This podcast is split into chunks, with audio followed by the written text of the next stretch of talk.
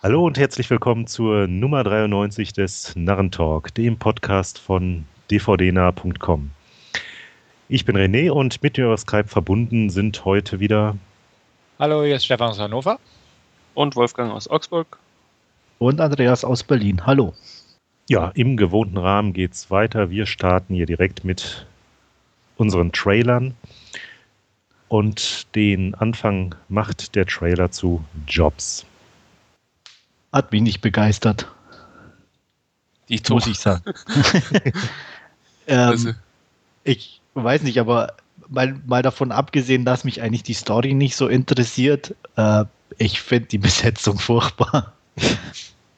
Ich finde, es geht. Also, du, du magst Ashton nicht, oder? Nee, wie? gar nicht mal. Ich finde ihn okay. Und, äh, ähm, aber er ist für ich mich. Ich meine jetzt in dieser Rolle. Also jetzt in dieser Rolle, genau. Also er ist, also Steve Jobs ist anders. Also ich habe den anders wahrgenommen.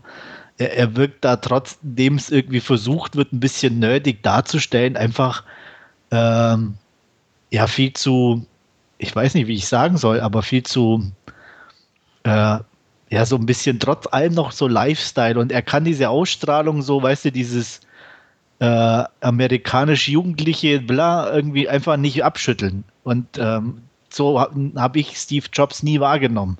Und deswegen passt es für mich nicht kann ich im gewissen Maße nachvollziehen. Also einfach, weil ich Steve Jobs vorher kaum wahrgenommen habe, sondern nur ab und an mal, wenn er in den Nachrichten war, um ein neues Produkt zu produzieren. Ja, ich, mehr habe ich auch nicht von ihm, okay. aber da machte er mir nie so diesen Eindruck, dass er mal so war oder irgendwie, weißt du, so ja. dieses ähm, Garagen.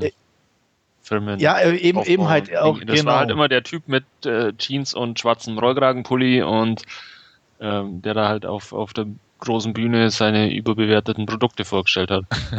ja. Und ja. Ähm, aber er hat ja scheinbar aber, wirklich mal in der Garage und so angefangen. Also ja, ja das, aber ich, äh, Ashton Kutscher verkörpert für mich nicht diesen Garagentyp. Okay. Trotzdem er da irgendwie so mit Bart und Jeans und da ist, äh, würde ich den in jedem Moment irgendwo lieber an den Strand auf ein Surfbrett verpacken. So. Also.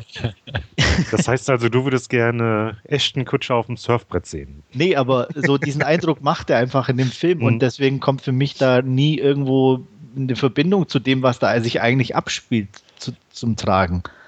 Ja, ich kann es nachvollziehen in dem Sinne, weil, also wenn man den Trailer schon sieht, dann merkt man, Ashton Kutscher spielt sich so ein bisschen, der versucht, Steve Jobs zu spielen. So kann genau, sagen. Ganz ja. genau, ja. Das Ohne dass er sich selbst da genug rausziehen kann aus der ja. Geschichte, auch von den Manierismen, denke ich mal, und so ja. von der Sprechweise.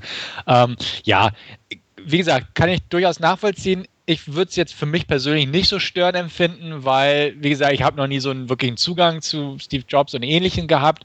Und ähm, mich würde einfach mal die Geschichte so interessieren. Klar kann ich mir eine Doku angucken, dann habe ich auch mal auf N24 irgendwie so eine halbstündige. Aber so als, ich denke mal, Infotainment-Filmchen könnte der durchaus unterhaltsam sein. Und Wenn er mal im Free TV läuft, ja, okay. ja, und, also äh, deswegen, äh, ich würde mir ihn ja auch nicht kaufen oder so. Also dazu interessiert mich die Materie nicht. Ist wieder so ein klassisches From Rags to Riches Dingens im Prinzip, weißt du, fängt in seiner Garage an und wir wissen, wo es ausgegangen ist, so ungefähr. Aber ähm, ja, also Leihkandidat, nicht mal Free TV. Also da interessiert es mich doch schon einen Tick mehr, als dass ich warten würde. Aber so, ja, per Love-Film oder so würde ich da durchaus mal zuschlagen. Ja. Der coolere Charakter oder Typ ist ja eh Steve Wozniak, der Typ mit dem Bart im Trailer. Also auch in, in Real Life. Wenn du das sagen, aber die haben ja alle Bart in dem Trailer. der, der, der Typ, mit dem er halt Apple zusammen gründet. Okay. Aber für mich auch äh, eher ein Leihkandidat. Es hat so ein bisschen so gefühlt äh, diesen, ja, immer im Hinterkopf hatte ich, ja, jetzt hat es mit, mit äh, The Social Network, also mit Facebook mhm. gut funktioniert als Film, jetzt machen wir das einfach mit Apple und, und Steve Jobs auch nochmal. Ähm, das hatte ich immer so ein bisschen im Hinterkopf und ich glaube, da ist, also es wird kein zweites Social Network werden. Nein, also nee. da brauchen wir, glaube ich, gar nicht drüber reden. Also. Okay. Interessiert es dich denn, Andreas? Äh, Quatsch, Entschuldigung, René, hattest du da was zu gesagt oder habe ich das jetzt äh, Nie, ähm, Trailer habe ich nicht gesehen, aber jetzt so vom ah, Stoff her, ja. äh, nee, aber ich meine, ich kann ja trotzdem was zu sagen, so ist ja. Ja, ja. Ähm, nee, so, so, äh, Biopics, die, nee, brauche ich jetzt nicht zwangsläufig. Und das ist jetzt auch nicht unbedingt, was mich dann so dolle interessieren würde. Auch wenn ich meine Apple-Produkte mag, aber nee. okay. Okay, als nächstes haben wir den Trailer zu einem Sequel und zwar Anchorman 2. Ich muss ja gestehen, ich habe den ersten noch nicht gesehen. Ich habe den immer schon ewig auf meiner Leihliste, aber der kommt einfach nicht. Und ja. Aber ich habe den ersten auch nicht gesehen, aber irgendwie so auch nicht so die richtigen Ambitionen, das nachholen zu wollen. Nee, ich glaube, er ist ganz witzig, so was, was man so im Allgemeinen drüber hört. Und ähm, der zweite sah jetzt, also der Trailer zum zweiten Teil sah ja auch ganz äh, witzig aus, der einfach so ein bisschen auf dieser 70er, 80er Jahre ja, Welle mitreitet und ja, mit, mit Föhnfrisur die Nachrichten vorlesen, wie er es so schon sagt. Oder Salonfrisur, nicht Föhnfrisur. Also ich kenne den ersten, der ist nett, aber ja, ich habe auch jetzt beim Trailer ein bisschen schmunzeln müssen. Werden wir den sicher mal ausleihen, aber ähm, ja, mehr glaube ich, äh, muss nicht sein. Ja, kann ich nahtlos so unterschreiben. Ähm, ich fand den ersten auch nett. Er hat ein paar nette Szenen drin. Er hat da ein, zwei richtige Brüller meiner Meinung nach drin. Aber sonst war es wirklich so, ja, okay Comedy, sage ich mal. Ja. Ähm, und genau danach sieht auch der zweite jetzt aus. Also ich glaube, Fans des ersten, und da gibt es wohl ordentlich welche, da draußen ähm, werden hier auch beim zweiten Teil auf ihre Kosten kommen, zumal auch alle wieder mit dabei sind. Aber wie gesagt, da ich mich auch nicht zu den Fans des ersten Teils so unbedingt zähle, auch ein klassischer Leihkandidat, definitiv. Ja, es ging mir halt wie mit vielen Komödien, wie du schon sagtest, ein paar Szenen sind ganz nett, aber der Rest plätschert dann oft doch so vor sich hin. Ja. Und ähm, ja, im Endeffekt hm, guck, wären die so als Einzelszenen, glaube ich, lustiger und äh, würden weniger Zeit verbringen brauchen. Genau. Okay. So, zwei haben wir noch. Ähm, nächster Trailer betrifft Wolf of Wall Street. Ja, da bin ich sehr zwiegespalten, muss ich sagen. Auf der einen Seite sieht es ganz interessant aus. Ähm, ich weiß nicht, aber ich mag ja DiCaprio eigentlich schon, aber hier war er mir wieder, ich weiß nicht, ähm, so wie, wie, wie, leider wie in anderen Rollen auch schon. Also es hatte mir jetzt nichts ähm, eigenes auf der einen Seite und auf der anderen Seite weiß ich nicht, wo der Film hin will, ob es jetzt eher lustig wird oder doch eher ernst. Ähm, da lässt einen der Trailer so ein bisschen im Unklaren und ähm, Deswegen weiß ich auch noch nicht so genau, was ich davon halten soll. Mhm. Wird wahrscheinlich wieder nichts mit dem Oscar. Nee. Ja, Taylor ist ähnlich wie du sagst, äh, äh, nicht diese knallharte Wirtschaftsdrama oder wie man auch immer dazu sagen will und auch nicht so wirklich Komödie oder beziehungsweise im Trailer ist beides ein bisschen drin, aber nichts hat irgendwie so die Überhand. Also ähm, wird man vermutlich mal auf den zweiten Trailer noch warten müssen, wo es dann ja. eher hingeht. Ja, ich bin auch ein bisschen her, hin und her gerissen, ähm, ähnlich wie Andreas. Ich hatte mir auch im Vorfeld was anderes darunter vorgestellt. Als ich gehört habe, irgendwie satirisch ähm, diese ganzen Börsengeschichten aufarbeiten und solche Sachen, dachte ich an eine richtige Satire, also aber nicht so dieses komödiantisch übertriebene irgendwo. Naja, wirklich übertrieben war es auch nicht, aber so Zwergen. Ja, aber äh, ich habe mal gerade so die, die, die, die Rolle von McConaughey das war ja. schon wieder so äh, haarscharf, also. Genau, genau, sowas in der Art. Und das, das finde ich eigentlich auch etwas schade, weil, wie gesagt, ich hatte mehr einen ernsteren und vielleicht so ein bisschen subtileren, bissigen Film erwartet. Hat mich so ein bisschen überrascht, aber auch dementsprechend irgendwie nicht, nicht wirklich geflasht. Ähm, ja, gute Schauspieler sind ja dabei und, und Scorsese wird schon vernünftig Regie führen. Aber irgendwie reizt mich das Projekt, ich sag mal, seit ich den Trailer gesehen habe, jetzt auf einmal deutlich weniger. Außer die Blonde. Außer die Blonde. Schon dick fun, muss man ja sagen. Aber das reicht nicht. Das reicht. Du brauchst noch eine Blonde, oder? ja, also Leihkandidat. Mal wieder, muss man sagen, ne? Sehe ich auch so. Okay. So. Und der letzte im Bunde, Snowpiercer. da würde ich sogar ins Kino gehen. Das Echt jetzt, oder? Was? Echt jetzt? Ja, irgendwie schon. Also ich finde, der sieht einfach, ja, ich weiß nicht, nach schöner Action aus und ähm, auf einer großen Leinwand mit richtig Rums könnte ich mir das schon vorstellen. Oh. Ich glaube nicht. Also jetzt kein Muss, aber. Wird. Ich habe irgendwie das Gefühl, dass das kein Actionfilm wird. Weiß ich nicht. Ähm, ich stimme Wenn dir zu. Nicht. Also von den heute besprochenen Trailern ist er definitiv der interessanteste. Und ähm, wenn da noch ein zweiter Trailer hinterherkommt oder so die ersten Kritiken auch positiv über, äh, ausfallen, wäre das definitiv auch für mich ein Film, den ich im Kino sehen würde, weil ich fand den nicht schlecht. Ähm, ich habe mich im Thread schon Wobei die dass Ausgangs blöd ist. Ja, aber. aber auch der Rest der Ausgangssituation spricht sowas gegen dich. Also ja, obwohl, warum? Warum? Jetzt kann ich dir aufzählen. Äh, erstens, asiatischer Regisseur. Ähm, das hat man beim letzten Mal schon geklärt, dass das nichts für Stefan ist. Genau. Zweitens, was noch erschwerend hinzukommt, ja, ja. Com Comic-Verfilmung aus von einem französischen Comic. Ja, gut. das kommt schon Gutes aus Frankreich, da habt ihr recht, aber.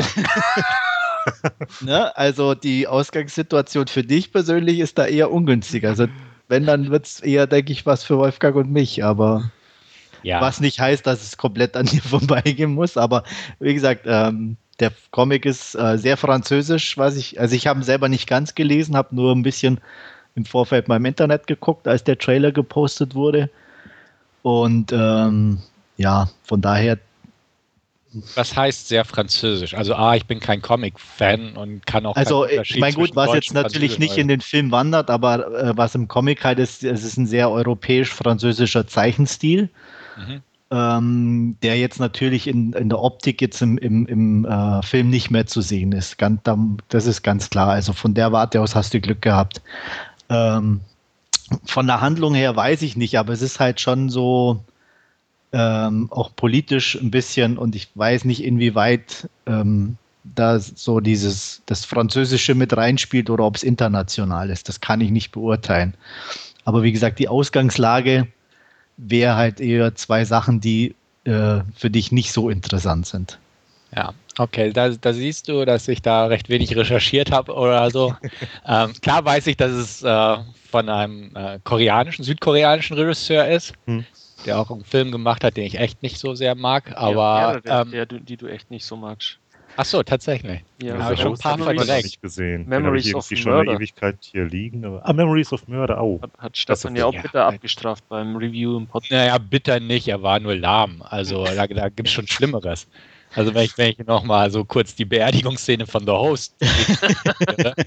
Na, ich spoiler, ich kenne noch nicht. okay. Ähm, nee, dagegen ist Memories of Murder schon toll, aber ähm, ja, ich mochte den Trailer trotzdem. Was ja. soll ich sagen? Ne? Also, also er wirkt ja jetzt nicht sehr koreanisch oder so in dem ja. Sinne. Ne? Ja. Das muss man schon zugute halten. Genau, also dementsprechend werde ich es in meinem Auge behalten. Bin jetzt dank euch sehr gut vorgefahren und skeptisch an die Sache rangehen. Ähm, aber wie gesagt, rein vom Trailer her, wie gesagt, die Story fand ich einfach doof mit dem Zug. Aber sonst fand ich, sah es gut aus. Und da war ne, Tilda Swinton und so sehe ja. ich auch ganz gern. Ähm, also wie gesagt, rein vom Trailer würde er mich definitiv interessieren oder interessiert er mich auch, sagen wir es mal so direkt. Ähm, jetzt mit ein bisschen gebremster Erwartung behalte ich es mal im Blick. Wobei ich immer noch nicht genau weiß, was dich so extrem an der Story stört. Weil es ein Zug ist, Mann. Also ah, da fährt ein Zug, während die Erde untergegangen ist und auf Schienen. Ja, das, das, haben die, die Russen auch gemacht, während die Sowjetunion unterging. Dann sind sie auch in ihre Raketenzüge gestiegen und sind durchs Land gefahren. Ja, während die Sowjetunion untergegangen ja, ist? Ja, hier alles also nicht, nicht ja, nein. Also weißt du, ich fand die Idee einfach doof, muss ich ganz ehrlich sagen. Man kennt es ja, weißt du, man, man schippert nach dem Weltuntergang im Boot umher oder der Raumstation oder so. Aber es ist ja kein Weltuntergang, es ist eine, eine Eiszeit. Eine Eiszeit, ja. Aber also ähm, deswegen, das, ich meine, wenn jetzt Vulkanausbrüche hättest, riesen Erdbeben oder was weiß ich, dass die Erde total vor, okay, würde ich es unterschreiben. Aber es ist eine Eiszeit. Warum sollen die Züge nicht mehr fahren? Gut, wenn wir jetzt die Berliner S-Bahn anschauen, weiß man warum, aber ähm, ja. Ähm, weiß ich nicht, irgendwie habe ich mich darauf auf, festgebissen und aufgeregt. Ich weiß es nicht, ich fand es einfach. Ja. Also, weil, wie gesagt, ich hatte nichts von Weltuntergang gelesen, sondern nur von einer neuen Eiszeit. Und, okay, ähm, ja. Ähm, ja, und der hat halt so ein, äh, es spielt ja in der Zukunft einen Antrieb, der eben äh, Perpetuum mobile mäßig, glaube ich, irgendwie nicht ausgehen kann. Mhm. Ähm, Klar lässt sich da vom wissenschaftlichen Standpunkt vielleicht drüber streiten, aber es ist A, eine Comic-Verfilmung, B, spielt es in der Zukunft. Also da würde ich mich jetzt persönlich nicht dran aufhängen. Nein, also deswegen habe ich ja auch gesagt, prinzipiell war ich ja, bis ihr mir da reingeredet habt, kurz davor, da ins Kino zu gehen, was gesagt. ähm, also dementsprechend hätte ich mich jetzt da auch nicht so dran hochgezogen. Ähm, nur so ein ersten aber trotzdem ins Kino gehen. Ne? Also lass dich von uns da nicht abhalten. Ja, Nee, also war irgendwie so nach dem Trailer gucken, dachte ich auch, man sieht interessant aus, aber irgendwie das mit dem Zug, das, das ist so stecken geblieben. Naja, mal gucken. Mich hat der Zug noch an irgendwas erinnert, mir fällt es nur ums nicht ein, was es ist. An, wie meinst du an was? Ja, irgendwie an einen anderen Film oder? An einen anderen Film oder eine Szene aus einem anderen Film. Ich weiß es nicht. Aber also ich fühlt mich halt gleich irgendwie an Hunger Games erinnert, so von wegen die zwei Kasten, die Armen müssen sich irgendwie in den verschiedenen Bereichen für die Reichen aufopfern. Ähm. Ja, storytechnisch durchaus parallel. Das, das ja, sehe ich auch so. Also das war das Erste, was mir in den Sinn kam. Mir, mir ging es um den Zug, aber ich weiß nochmal, okay. wo, ich, wo ich den irgendwie verordnet habe.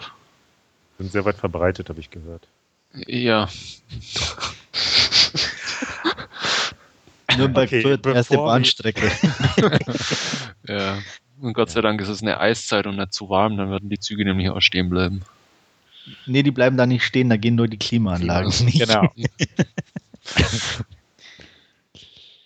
okay. Ähm, machen wir einfach mal weiter mit unserer Rubrik Last Scene. Und ja, macht Stefan nochmal den Anfang mit Awakening.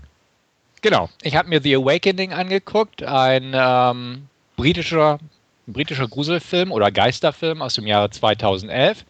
Ich sage eigentlich bewusst nicht Horrorfilm, denn es ist wirklich ein sehr oldschool gehaltener Gruselfilm. Ähm, ist nicht auf vordergründige Schocks und ähnliches ausgerichtet, obwohl er durchaus gegen Ende vor allem welche hat. Aber ähm, ist eigentlich so ein klassisches Ding, das mehr auf Gänsehaut abzielt. Ähm, kurze Inhaltsangabe.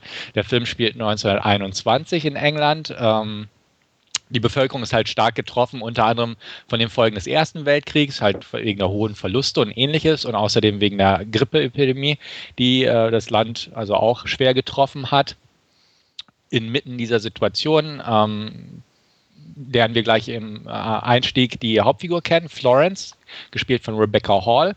Ähm, sie hat auch ihren Mann verloren ähm, und ist jetzt eigentlich damit beschäftigt, ähm, ja, Schwindler aufzudecken, die irgendwas Paranormales äh, behaupten von sich. Also äh, am Anfang gibt es eine Seance, wo halt quasi ein Schwindlerpärchen, oder das sind glaube ich vier, drei, vier Leute, ähm, versuchen halt ähm, ja, einen Geist zu kontaktieren, in Anführungsstrichen, um halt einer reichen Klientin Geld abzuluxen. Sie schleicht sich da ein und ähm, ja, ne, sprengt den Laden, sage ich mal, und sagt hier, ne, äh, lasst euch das Geld nicht aus der Tasche ziehen und so weiter und so fort. Sie hat auch einen Roman geschrieben, gilt als sehr intelligent und halt Realistin von der Einstellung ganz klar her. Ähm, sie wird eines Tages von einem Lehrer kontaktiert, Robert Mallory, gespielt von Dominic West. Ähm, der sagt ihr, also berichtet ihr davon, dass er auf einem ländlichen Junginternat unterrichtet und dass sie halt dort Geistersichtungen hatten in, äh, in letzter Zeit verstärkt. Ähm, genau genommen ist es ein Geist, ein kleines Kind, was ähm, in letzter Zeit dort wiederholt in einigen Fluren gesehen wurde und auch auf den Jahresfotos der Schule bis äh, vor einigen Jahren immer wieder verschwommen am Rande zu sehen ist. Ähm, jüngst ist ein Kind dadurch gestorben, ähm, vor Schreck oder ungeklärten Umständen, sagen wir es mal so, was aber mit diesem Geist in Verbindung gebracht wird. Und daher wird das halt gerade sehr hochgekocht, das Ganze. Und sie wird quasi äh, auf diese ländliche äh, Internatsgeschichte da rausgebeten, als alles freiwillig läuft, um den Geist halt ja aufzudecken, dass es keiner ist, drücken wir es mal so aus. Ähm, widerwillig, erstmal nimmt sie es an, weil eigentlich möchte sie keinen neuen Auftrag annehmen, aber ähm, ja, ihr, ihr eigener Antrieb, sage ich mal, zwingt sie geradezu dazu, das doch anzunehmen. Sie fährt also aufs Land raus, wo ähm, gerade auch Ferien sind. Ähm, das heißt, ähm, dieses riesige Internatsgebäude ist auch nur noch von ganz wenigen Leuten bewohnt. Äh, sie nistet sich dort ein, hätte ich fast gesagt, zusammen mit Robert Mallory, einer Haushälterin äh, und einem Kind, was ähm, deren Eltern gerade in Indien sind und deswegen kann er in den Ferien nicht zurück. Und ähm, ja, baut halt diverse Apparaturen auf.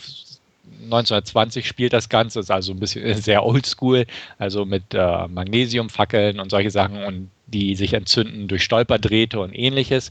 Ähm, zuerst denkt sie relativ schnell, okay, das sind andere Kinder, die ihr da einen Streich spielen oder halt den Lehrer einen Streich gespielt haben und im Fall des Toten halt einfach das zu weit getrieben haben. Ähm, aber dann stellt sich doch heraus, ups, da ist doch mehr hinter als gedacht. Und ähm, ja, dann entwickelt sich, sage ich mal, geradezu eine Obsession von ihr, ähm, dem Geheimnis auf die Spur zu kommen. Ich fand den Film in Ordnung. Also ich hatte im Vorfeld schon leichte Bedenken, einfach, der Trailer sah schön aus, aber er sah nicht originell aus. Und genau so ist der Film eigentlich auch ausgefallen, meiner Meinung nach.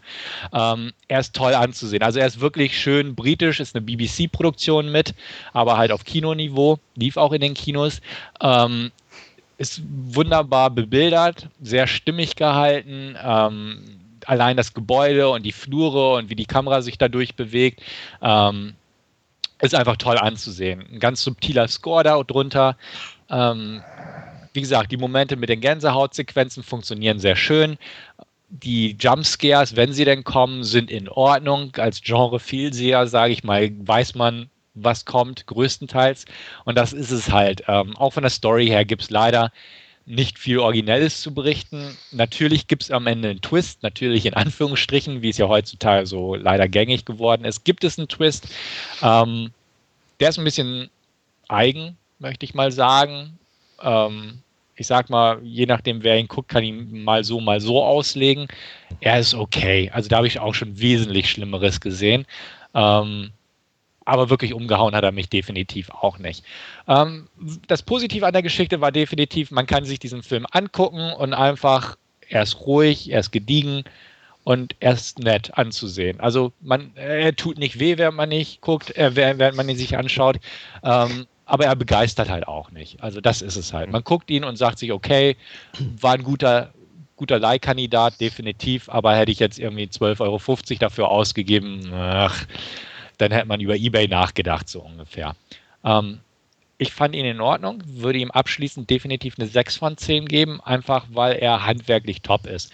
Er ist auch darstellerisch gut, ähm, nicht sehr gut, aber gut. Rebecca Hall in der Hauptrolle ist sehr gut, definitiv. Ähm, ihre Figur ist nett mehrschichtig gesch geschrieben worden. Ähm, sie selbst spielt das sehr, sehr gut, meiner Meinung nach.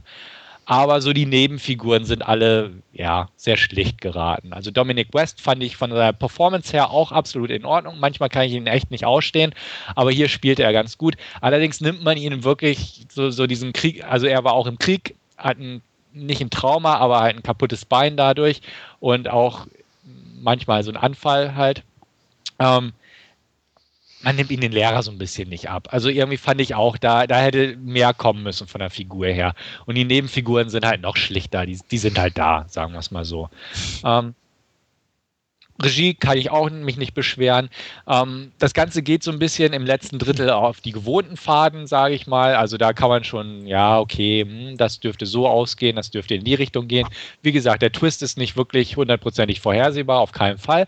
Aber so, man kennt halt das Schema irgendwo. Und das, das ist einfach ein bisschen schade, weil hätten sie da irgendwas sich Neues einfallen lassen, wäre es definitiv besser geworden. Ähm, am Ende gibt es halt auch mehr Jumpscares, muss man auch sagen. Ähm, dieses Kind, dieser Kind, Kindesgeist oder wie man es bezeichnen möchte, ist digital manchmal verfremdet. Also so ein, so ein verzerrtes Gesicht, äh, wie aus dem Ring-Video, hätte ich fast gesagt. Mhm. Ähm, aber wird halt nur ganz selten eingesetzt. Also da muss man auch lobend erwähnen, dass das sehr zurückhaltend eingesetzt wird, das Ganze. Ähm, ja, wer solche Filme mag und das den ja auf der Leihliste hat, kann ihn sich wirklich angucken. Also ähm, manche werden ihn langweilig finden. Ich mag modernere Horrorfilme mehr, muss ich ja auch ganz klar sagen. Aber das war halt mal so ein schöner altmodischer Film. Es ist halt so ein klassischer Oldschool-Film. Ich denke mal so als Double-Feature mit Frau in Schwarz oder so kann man sich das gut angucken. Ähm, ich fand ihn unterhaltsam und das ist für mich so mit das Wichtigste. Wie gesagt, sechs von zehn kann man mitleben. Man kann ihn auch schlechter bewerten. Viel besser glaube ich nicht, dass es Leute den bewerten würden, einfach, es sei denn, sie gucken einfach von Grund auf keine Horrorfilme. Aber so ist er durchaus eine gewisse Empfehlung wert, wer sowas mag. Also erscheint. Eine 6 von 10 bei dem Genre hört sich ja von dir jetzt doch gar nicht so verkehrt an. Aber alles, was ich da so ähm, gehört habe, äh, der liegt bei mir schon eine Weile. Mhm. Ähm, hier in meiner Amazon, ähm, im Amazon Warenkorb, weil der auch recht günstig war, habe da immer von Abstand genommen und jetzt weiß ich, da kann ich den rausschmeißen und setze ihn lieber auf meine Leihliste. Ja, also würde ich auch so empfehlen. Ich hatte auch mal kurz nachgeguckt nach dem Film, einfach wie der sonst so angekommen mhm. ist. Ich glaube, bei Rotten Tomatoes schwört er irgendwie auch so bei knapp 60 Prozent positiv rum. Bei IMDb hat er eine 6,4er Wertung. Also das ist es auch irgendwo. Also mhm. wer sowas mag, wird auf sich auf diesem Level irgendwo einpendeln. Natürlich kann man ihn auch schlechter sehen, definitiv. Aber wie gesagt, ähm, Andreas kann ich ihn durchaus auch als Leihkandidat empfehlen. Ähm, Habe ich schon auf der Liste, weil der steht auf meiner Fantasy-Filmfestliste, die ich. Genau, da lief er ja muss. auch. Genau. Ja, da bin ich auch drauf aufmerksam geworden. Ähm, selbst Wolfgang kann man den empfehlen. Also er ist nicht so gruselig, hätte ich fast gesagt. Geht auch ohne Kissen, okay. Genau. Also nee, es, um mal wieder unser Hasswort Nummer 1 zu verwenden, er ist ein netter Gruselfilm. Also, Solide. Ne? Solide, genau. Solide Kost. Ja, genau. Ähm, wie sieht das, also Andreas hat ja schon gesagt, bei ihm steht's und äh, René hat ihn auch schon am Amazon Corp. Wolfgang, irgendwie überhaupt Interesse oder? Ja, Interesse schon. Ich habe ihn auch in der Tat äh, während deinen Ausführungen mal auf, auf die Leihliste gepackt, allerdings auch mit niedrigster Priorität. Der wird so mhm. schnell nicht kommen. äh, ja, ich hatte den Trailer auch ein bisschen so im Hinterkopf. Ich glaube, den hat man sogar mal besprochen, wenn mir jetzt nicht alles täuscht, der irgendwie in diesen ist möglich. Internat irgendwie sah ganz nett aus. Also du hast ja auch gesagt, dass die Bilder recht dünn sind. ähm, ja. Wenn er, wenn er denn mal kommt in zwei, drei Jahren, wenn die Liste so weit ja. ist, dann schau Genau, würde mich auf jeden Fall interessieren, wie ihr das so seht. Ähm, ich habe es nicht bereut, mir den auszuleihen. Gut, dann würde ich einfach weitermachen ins Kino hat es mich auch mal wieder verschlagen. Ähm, und zwar zu Zack Snyders Man of Steel, der Superman-Verfilmung. Ich habe ihn nicht in 3D geguckt, muss ich ganz offen zugeben. Einfach weil ich die Befürchtung hatte, dass es nicht wert ist. Einfach weil es ein konvertierter Film war, dass Zack Snyder ja ganz gern eigentlich auch ein paar raschere Bilder und, und Kamerabewegungen drin hat. Deswegen war ich da einfach skeptisch, habe gesehen, es gibt eine 2D-Vorstellung, also sind wir dann dort reingegangen. Ähm, erzählt wie die Geschichte von Superman. Ähm, viele kennen sie schon, deswegen werde ich da definitiv nicht ins Detail gehen. Film beginnt äh, in Supermans Welt, wie diese untergeht. Superman wird als Kind zur Erde geschickt von seinem Vater und ähm, wächst dort auf, wird irgendwann Krabbenfischer und dann holt ihn seine Vergangenheit wieder ein, indem Major Zod äh, Quatsch, General Zod, Entschuldigung, und äh, ein paar andere Schergen aus seinem Heimatplaneten, die es überlebt haben, dessen Untergang, ähm, zur Erde kommen und ihn herausfordern und auch gleich die Erde, Erde per Terraforming zu ihrer eigenen machen wollen. Ähm, mir hat der Film gefallen, was mir schon fast im Vorfeld klar war, muss ich auch offen gestehen, weil ich einfach Zack Snyder mag. Ich fand den Trailer gut und ich fand den Tra äh, Film gut. Ähm, mit 143 Minuten fand ich ihn persönlich nicht zu lang. Ich fand aber, er hatte ein bisschen zu viel Action drin, gerade am Ende. Also fangen wir mal so an. Der Film erzählt nicht chronologisch die ganzen Geschichten, sondern er beginnt, wie gesagt, auf dem Heimatplaneten und ähm, schließt, fand ich, etwas holprig damit an, dass Superman schon ein junger Mann ist und Krabbenfischer auf See. Ähm, dann geht es nahtlos weiter zu einer großen Action-Szene auf einer Bohrinsel und dann kommt ein Flashback in die Kindheit zurück und dann kommt die nächste Action-Szene und wenn es mal keine Action-Szene gibt, gibt es eine Traumsequenz, wo Action drin vorkommt. Also ähm, ich fand es abwechslungsreich in dem Sinne, dass immer ständig eigentlich was passierte. Also man hat bestimmt nicht länger als zehn Minuten, wo nichts Großes passiert. Ähm, dadurch fand ich, ging das vorbei. Die Zeit ganz gut. Ja, blöder ausgedrückt gerade. Aber dadurch ging die, die, ging die 143 Minuten mhm. eigentlich recht schnell um, weil einfach irgendwas passiert. Die Action-Szenen waren teilweise auch recht lang, also hat man das mit Action ganz gut gefüllt. Aber so oft wie ich jetzt schon das Wort Action erwähnt habe, merkt jeder, es passiert einfach sehr viel und irgendwo ich will nicht sagen, ich wurde am Ende erschlagen von der Action, aber man hätte sie kürzer fassen können, gerade zum Finale hin. Es ist definitiv alles ganz toll anzusehen. Das muss man dem Film loben zugutehalten. Also die Optik ist top, die Effekte fand ich gut, echt gut. Sie waren nicht perfekt, aber sie waren echt gut. Aber am Ende wiederholte sich einfach so ein bisschen. Da wird es mal wieder, ähm, wird mal wieder eine Großstadt zerlegt. Das ist Metropolis, die natürlich wie New York aussieht, klar, weil es nachempfunden ist. Ähm, und da geht es einfach am Ende darum, wenn Superman gegen Sordan kämpft, dass sich da durch die Straßenschluchten geprügelt wird im Fluge, was natürlich ganz nett ist und ganz cool aussieht, aber wenn das zehnte Hochhaus dadurch zerstört wird oder in Mitleidenschaft gezogen wird, da hätten sie sich so ein bisschen was anderes anfangen können. Also da hätte man sagen können, okay, wir verkürzen das und vielleicht mal, was weiß ich, sie prügeln sich durchs Hafenbecken oder so und nicht durchs nächste Hochhaus. Ähm, dementsprechend ein Tick zu viel Action, gerade gegen Ende meiner Meinung nach. Es ist auch mal wieder so sehr, das echt ansehnlich gemacht war, ist es auch mal wieder, es wird eine Großstadt platt gemacht. Ich will jetzt auch nicht über äh, ne, menschliche Opfer und so eingehen, die man nicht sah, mal wieder in einem Blockbuster, ist auch klar. Aber es ist halt so dieses Transformers 3 wurde eine Großstadt platt gemacht. Äh, in Avengers wurde eine Großstadt platt gemacht. Und hier mal wieder, ja, ne, es, es wird Zeit, sich weiter zu bewegen und einfach mal ein anderes Ziel zu sehen für große Finale. Ähm, darstellerisch fand ich den Film gut. Ich mochte Henry Cavill in der Hauptrolle. Er hat einen anständigen Superman verkörpert. Ähm, Amy Adams in der Lois Lane-Rolle mochte ich auch sehr gern. Ähm, war mal ein bisschen anderes Herangehen an Lois Lane von der Figur her. Amy Adams hat das gut gespielt. Michael Shannon spielt den Widersacher, General Sod, auch in Ordnung, ohne zu begeistern, aber spielt es gut.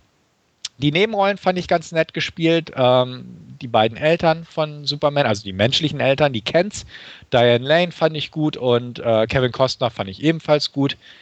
Ähm, Russell Crowe muss man auch sagen, als Supermans leiblicher Vater, Jor-El, hat eine, ebenfalls eine gute Performance dran gelegt. Hat man so ein bisschen, oder habe ich ein bisschen gedacht im Vorfeld, ach, das könnte so eine Schlafwandelrolle für Russell sein, dass er einfach so ein bisschen, ja, sein Paycheck abholt. Aber ähm, er hat das gut gemacht, zumal sie auch deutlich länger involviert war im Film, als ich dachte, weil sie auch noch wegen äh, in Form eines Hologramms und ähnliches auftaucht, das auch nicht nur so passiv in der Ecke rumsteht, ähm, gefiel mir gut.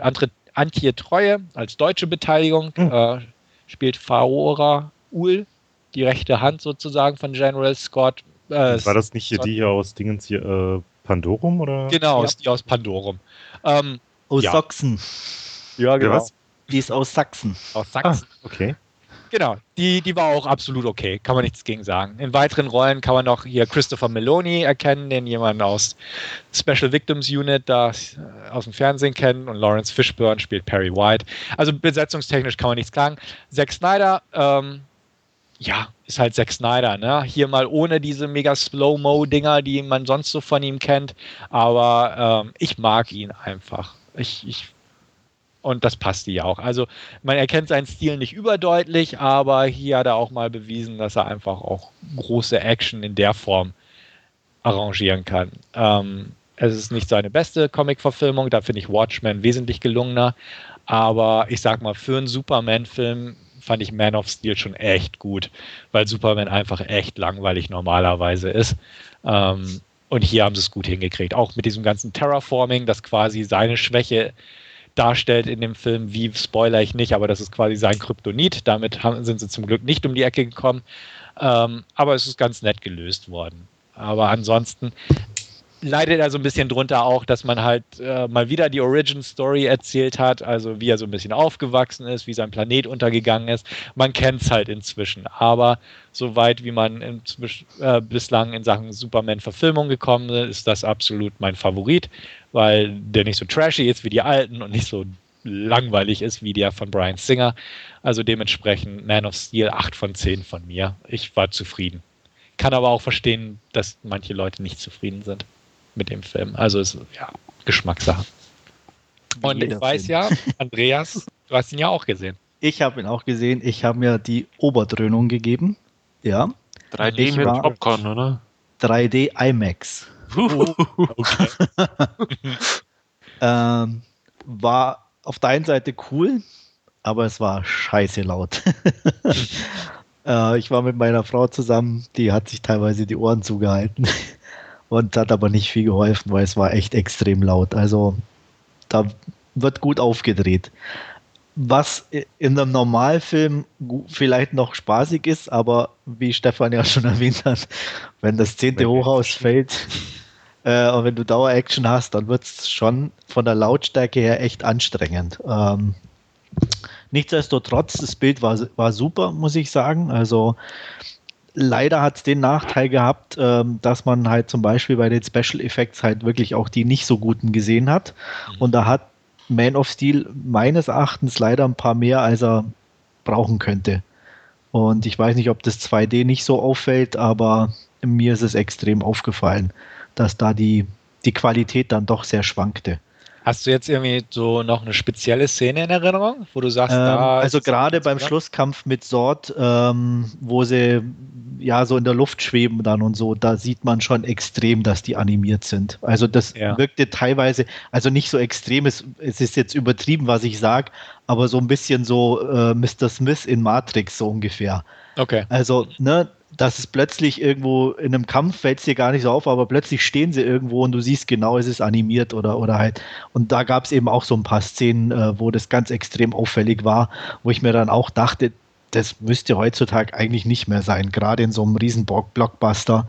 Ähm, da hätte man sich vielleicht ein bisschen mehr Arbeit machen können. Mhm. Aber das will ich gar nicht mal so negativ ankreiden. Negativ ankreiden will ich wirklich dieses ausufernde äh, Collapsing Buildings am Ende, weil das war definitiv zu viel. Also ich dachte mir echt jetzt nicht doch ein Haus. Ähm, und teilweise so ein paar Drehbuchentscheidungen, wo ich echt sage, das ging mir zu weit oder das war mir einfach echt zu doof. Ähm, so gut oder angenehmes gespielt war, auch Russell Crowe fand ich echt okay. Ähm, der hatte so ein er spielte einen relativ entspannten Papa, so ungefähr. Das fand ich irgendwie ganz gut. Aber sein realer Vater, Kevin Costner, die Szene mit dem Hund, da muss ich halt echt sagen, sorry, selten sowas Dämliches gesehen. Also. Äh, Aber er hat ihn gerettet, den Hund. Ja, und? Hallo, mein, sein Sohn ist Superman. Ja, aber er durfte sich ja nicht zeigen. Oh, er zeigt sich doch vor zehnmal ähm, und da dann nicht. um sein ah, eigenes. Also, oh, nee, das ist, fand ich selten dämlich. Okay. Ähm, ich, ähm, ich weiß nicht, ich war auch nicht so. Also, ich hat, mir hat ein bisschen so der Bezug zu manchen Personen einfach gefehlt. Mhm. Auch ähm, als dann diese, diese du hast zwar schon angesprochen mit diesen äh, Hochhäusern, dass es nirgendwo Menschen gab, die da drin waren. Ähm, das ist in anderen Filmen auch, aber ich habe es noch nie in einem Film auch bei Michael Bay eigentlich nicht, obwohl er der Meister drin ist, als so steril empfunden wie jetzt bei Superman. Also so leer wie die Häuser da waren, das war schon unheimlich. Das wirkte schon eher wie eine Geisterstadt. Und ähm, was ich dann ganz schlimm fand, ist irgendwie, du hast unten dann die Leute von diesem Daily Planet, äh, Lawrence Fishburne und den, den anderen, ja. und die müssen eine, eine Kollegin retten, die du davor noch nie gesehen hast doch, die stand in meiner Ecke im Bild. Ja, die, genau. und die wird plötzlich irgendwo verschüttet und du musst, in dem Moment sollst du irgendwo, oh, jetzt, oh, ich habe Empfindungen für die Frau. Die arme Frau ist da eingeklemmt. Ich kenne die nicht, ich weiß nicht, wer die ist. es ist der einzige Mensch weit und breit und ich muss jetzt mit der mit, also so, so komische Sachen, wo auch so wenig Sinn macht oder auch zur Handlung beigetragen haben, wo, wo man sich halt echt sagt, ja und? Also auch wo, wegen der Laufzeit, wo du halt locker drauf hättest verzichten können das fand ich, also wie gesagt, und so, so, so, so Sachen waren einfach gehäuft, immer wieder einfach mittendrin, wo ich mir dann immer dachte, nee, also ein bisschen sauberer hätte man da schon schreiben und arbeiten können. Ähm, ich unterschreibe den Rest, den du gesagt hast, ist definitiv für mich auch eine der besten äh, Superman-Verfilmungen. Äh, man hat schon irgendwo das Maximum in Anführungsstrichen rausgeholt aus so einem langweiligen Superhelden. Andererseits muss ich halt auch sagen, auch gerade zum Beispiel der Beginn war lustig, weil er anders war auf dem Heimatplaneten, auch mit diesen äh, Fliegeteilen und so. Das war mal ein bisschen was anderes. Aber sobald dann der Schnitt kommt zu Superman auf der Erde und mein erster Gedankengang war, okay, ich habe Wolverine gesehen und ich habe Batman gesehen und da haben sie alle schön zugeguckt, weil es war so identisch, also und da dachte ich mir auch, ja toll, das fängt ja schon wieder gut an, jetzt können sie nicht mal wieder eigene Ideen irgendwo einbringen, sondern müssen da auch noch abkupfern. Das, hat mich extrem gestört irgendwo. Es, es ging dann gut weiter, muss ich sagen, weswegen das ein bisschen dann nicht ganz so negativ ist, aber schon so eine gewisse Individualität hat mir definitiv gefehlt. Ähm, deswegen war er sehr unterhaltsam, ein Ticken zu lang und deswegen kam ich also bei der Wertung auf nur knappe 7 von 10. Also kann ich nachvollziehen, deine Kritikpunkte, habe ich ja auch gesagt. Also, ne? Ja. Gar kein Thema. Wäre auch gerne in eine IMAX-Vorstellung gegangen, einfach mal um das. Ich glaub's dir, wenn es zu laut ist, ist es, glaube ich, echt hart bei dem Film. Ja. Also wie gesagt, beim anderen, da hast du dann eine kurze Action-Sequenz, dann kommt wieder was ruhigeres, da fällt dir das wahrscheinlich gar nicht auf. Aber da bin ich halt wirklich am Stück, äh, das war, war Hardcore, muss ich sagen. Ja. ja. Und ihr beiden?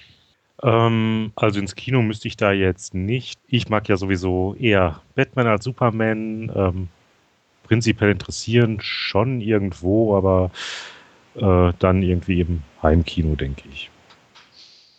Also bei mir kommt da auch nicht über Leihkandidat drüber raus. Es interessiert mich einfach null, diese Superman-Story. Der einzige Grund, wieso man ich anschauen werde irgendwann, ist äh, Zack Snyder als Regisseur. Aber da geht es mir dann ähnlich wie Stefan, da schaue ich mir, glaube ich, auch lieber nochmal Watchmen an. Ja, guck ihn dir an. Also, wie gesagt, er ist, er ist mal eine gute Superman-Verfilmung. Ne? Mhm. Also, und man sieht schon irgendwo Zack Snyders Handschrift, nur ist Watchmen besser. Also, einfach weil er auch storytechnisch mehr zu bieten hat. Ja, also mehr habe ich in letzter Zeit so bewusst nicht gesehen. Jo, okay. Aber ich glaube, Andreas hat noch was geguckt. Ja, im Auftrage sozusagen. ähm, für Alexandra habe ich mir nochmal Pontypool angeguckt, ähm, was mir sehr entgegenkam, weil ich glaube, die meisten wissen es vom Forum her, dass ich den Film sehr gerne mag. Ähm, ja, worum geht's? Es geht um Grant Massey, seines Zeichens Radiomoderator, ein ähm, bisschen in Ungnade gefallen und arbeitet jetzt in einem kleinen äh, Ort in der kanadischen Provinz namens Pontypool. Und am Valentinstag ähm, ziemlich viel Schneegestöber macht er sich auf den Weg ähm, zu seinem Radiosender. Und ähm, an der Kreuzung, als er anhält, um ein Telefongespräch äh, anzunehmen, taucht plötzlich aus dem Nichts eine Frau auf, klopft an sein Fenster, murmelt irgendwelche unverständlichen Worte durch die Scheibe und bevor er reagieren kann, ist sie wieder weg. Ähm, er misst dem keine tiefergehende Bedeutung bei, ist nur etwas irritiert und fährt dann weiter in ähm, sein, zu seinem Arbeitsplatz, dem er dann kurz danach auch ankommt. Ähm, es gibt zwei Menschen, die mit ihm die Radiosendung machen. Das ist einmal die Redakteurin und Aufnahmeleiterin Sidney Breyer und seine Assistentin Laurel L. Drummond. Ähm, sehr jung, aber als Kriegsheldin aus Afghanistan zurückgekehrt und ähm, ja, die machen sozusagen die Sendung. Ähm, zugeschaltet wird immer wieder Loni, der aus einem Hubschrauber ähm, trotz Schneesturms berichtet und was so vor sich geht. Und der meldet plötzlich eine merkwürdige Menschenansammlung mitten in der Stadt, die die Arztpraxis des äh, lokalen Arztes stürmen wollen, also ein gewalttätiger Mob ja, diese, dieser Mob wird immer größer und macht sich irgendwann auch auf dem Weg zur Radiostation und keiner kann sich so richtig vorstellen, was dahinter steckt. Dazu kommt, dass die, die Assistentin Laurel Ann sich äh, plötzlich sehr merkwürdig verhält, irgendwelche komischen Sachen vor sich hin brabbelt und irgendwann ähm, versucht, ähm, als ähm, Sydney und äh, Grant Massey in der Aufnahmekabine sind, äh, mit dem Kopf durch die Glasscheibe zu kommen und äh, mehrmals dagegen rennt, bevor sie es aufgibt.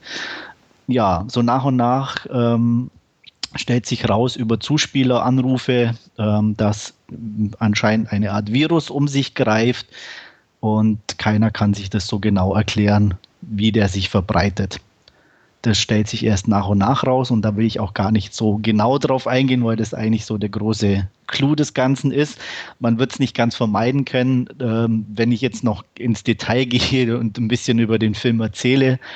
Aber Ja, warum mag ich den Film? Erstmal hat er einen absolut tollen Hauptdarsteller, Stephen McHattie, der den Film mehr oder weniger alleine trägt.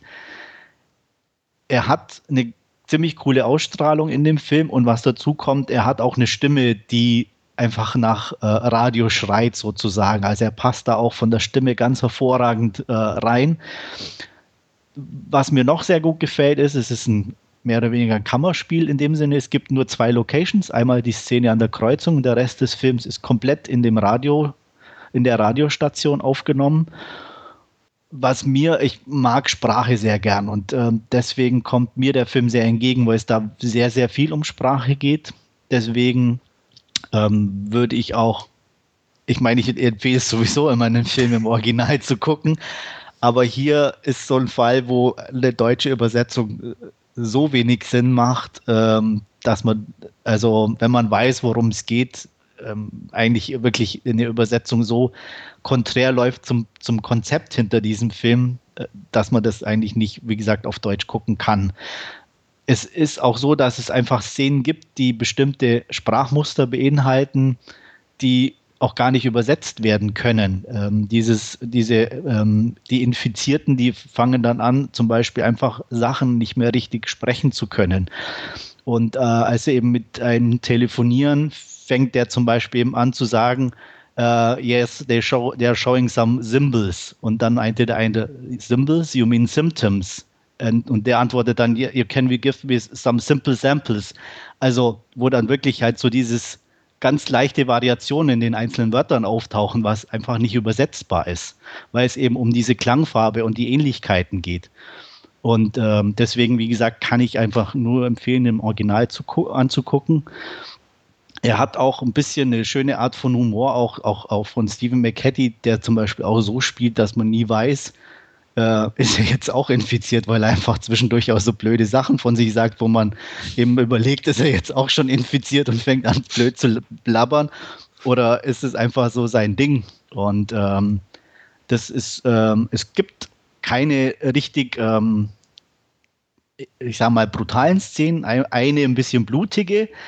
Und ähm, man sieht auch sonst ähm, kaum Menschen. Man sieht diese ähm, Infizierten dann zwar die Radiostation in, äh, infiltrieren, aber nur ein paar, die dann aber auch mittels eines Tricks gleich wieder rausgelotst werden. Von daher ist es also wirklich nur eine komplette Geschichte innerhalb dieses Studios mit einem ganz begrenzten Cast, was mir sehr gut gefallen hat, die eigentlich alle ganz gut passen. Er ist nicht ganz perfekt, aber ich fand einfach die Idee klasse, einfach mal einen Film so zu machen, auch mit einer gewissen Idee dahinter äh, wie gesagt, sprachlich einfach hochinteressant und ähm, ich mag den immer noch wahnsinnig gern, auch beim jetzt wiederholten Gucken. Ich kann den definitiv nur empfehlen und ähm, gebe neun von zehn Punkten. Ja, ich kann dir da definitiv nur beipflichten. Ich habe den ja ähm, auch schon mal gesehen, fand den klasse, habe ich mir auch im Original angeguckt. Ähm, damals allerdings nur geliehen und ich glaube, ich muss mir den so langsam doch echt mal zulegen. Ihr habt den inzwischen auch schon gesehen ebenfalls in der Originalversion, fand ihn gut. Sieben von zehn würde ich geben. Ähm, stimme allen Punkten von Andreas auf jeden Fall zu. Definitiv Originalpflicht. Und ähm, schönes, stimmungsvolle Ding und McCaddy ist klasse. Also definitiv anschauen. Wer ihn noch nicht kennt. Selbst du, Wolfgang. Ja, ich habe mal gerade auf die Leihliste gepackt. noch äh, relativ in interessant klingt und ja, auf jeden Fall. Also ich kann mir gut vorstellen, dass er dir gefällt. Also wie gesagt, es ist kein klassischer Horrorfilm, gar nicht. Also er hat keine äh, Schockmomente oder so. Wie gesagt, es gibt eine kleine Szene, die ein bisschen blutig ist, aber der Rest funktioniert ja, komplett blutig über Sprache. Ist, blutig ist kein Problem. Schockmomente ja. kann ich nicht machen. Nö, also da wirst du kaum was sehen. Ja. bin gespannt. Mehr habe ich auch nicht gesehen. ja, aber Wolfgang hat noch einen Film, wenn ich das hier richtig sehe. Völlig korrekt. Und auch bei mir äh, ist es ein Wunschreview, auch von äh, Fadenschnute aus dem Forum. Und ja, ähm, ich habe mir Out of Sight angesehen. Ähm, seit ja nicht allzu langer Zeit mal wieder. Äh, der landet durchaus ähm, des Öfteren bei mir im Player. Es geht um den Bankräuber Jack Foley, ähm, der aus dem Gefängnis ausbricht. Äh, vor dem Gefängnis wartet sein Kumpel äh, Buddy, der ihn quasi ja von der Flucht oder auf der Flucht helfen möchte und ihn abholt. Und ähm, ein dummer Zufall führt aber auch dazu, dass äh, Karen Cisco, ein US Marshal, zu dem Zeitpunkt äh, vor dem Gefängnis gerade wartet, weil sie ja einen Straftäter überführen soll oder was auch immer vor dem Gefängnis macht. Und sie landet quasi mitten in der Flucht. Ähm, kurzerhand packt sie Buddy und äh, schmeißt sie mit äh, Jack gemeinsam in den Kofferraum, um sich quasi ja, vom Gefängnis äh, zu entfernen. Und die beiden, äh, Jack und Karen, ja, unterhalten sich im Kofferraum und äh, trotz der Situation, dass sie da gerade quasi entführt worden ist, ähm, funkelt es zwischen den beiden ein bisschen. Nichtsdestotrotz versucht sie aber natürlich die beiden äh, zu stellen und nutzt auch jede mögliche Gele Gelegenheit, sich quasi der beiden äh, zu erwehren. Ähm, dazu kommt es aber leider nicht und ähm, die beiden ja, können letztendlich entkommen. Äh, Jack ganz ja, dumm und mit verliebten Augen irgendwie äh, ruft sie dann sogar kurz drauf äh, später noch an. Sie flirten ein bisschen am Telefon. Ähm, sie gibt es auch nicht weiter an ihre Vorgesetzten, weil sie es auch irgendwie ganz, ganz charmant empfindet. Und ja, es kommt dazu, dass es beide von Florida nach äh, Detroit verschlägt, wo ja Jack ein großes Ding äh, plant, um quasi seine Gauner-Karriere zu beenden, was dann aber leider auch ein paar Schwierigkeiten mit ja, äh, konkurrierenden Gangstern mit sich bringt und das Ganze natürlich auch noch auf eine Lösung ja, der Romanze der beiden, beziehungsweise ja, dem Flirt der beiden erwartet. Ähm, ich mag Out of Sight, ich finde den klasse, ich schaue mir den immer wieder gern an. Ich finde die Chemie zwischen George Clooney und, und Jennifer Lopez toll.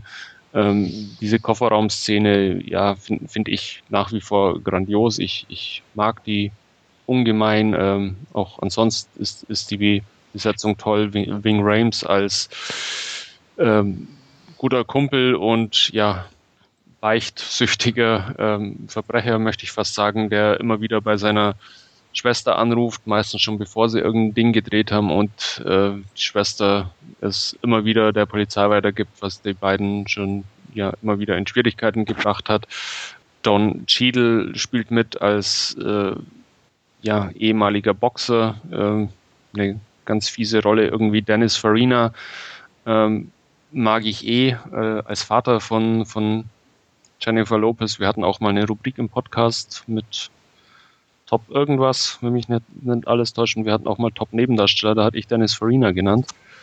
Ähm, ja, also ich mag den einfach, die Besetzung ist toll, die Stimmung im Film ist toll, er hält so ganz gut die Balance zwischen äh, Komödie, Crime und, und Romanze irgendwie. Also ja, einfach toll, äh, sehenswert meiner Meinung nach und ich würde dem immer wieder neun von zehn Punkte geben. Ja, ich nehme an, ähm, ihr habt den auch alle irgendwann mal gesehen. Äh, mehrfach. Ich glaube, ich habe den hier auch noch irgendwie auf HD-DVD rumfliegen. Ähm, habe den schon eine ganze Weile nicht mehr gesehen. Finde den jedenfalls ähm, ja immer wieder unterhaltsam. Ich glaube, ich könnte mir den bei Zeiten, falls ich da mal wieder ein bisschen mehr Luft habe, auch nochmal anschauen. Aber 9 von 10, so würde ich bei dem nicht gehen. Ich glaube, bei mir liegt er irgendwie so äh, zwischen sieben und acht, wenn ich mich recht erinnere, aber weiß nicht, wenn ich das nächste Mal geguckt habe, kann ich ja nochmal kurz rückmelden.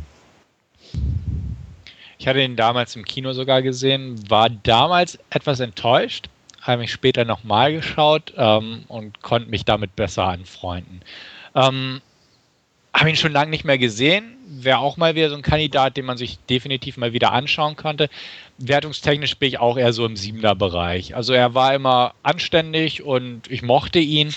Ähm, nur wie gesagt, bei meiner Erstsichtung im Kino, irgendwie hatte ich mir, glaube ich, irgendwas anderes drunter vorgestellt und das, das funktionierte da irgendwie nicht. Aber dann, als ich wusste, auf was man sich da so reinlässt, ähm, habe ich später auf jeden Fall mehr gewinnen können in Sachen ja, wie ich ihn fand. Ich weiß nicht. Irgendwie bin ich, bin ich mit dem Stil, glaube ich, damals nicht zurechtgekommen. Ich mochte auch Get Shorty und so nicht, was ja alles, glaube ich, von Elroy oder so ist. Es äh, sind doch alles Elmore Leonard. Elmore Leonard, genau, nicht James Elroy.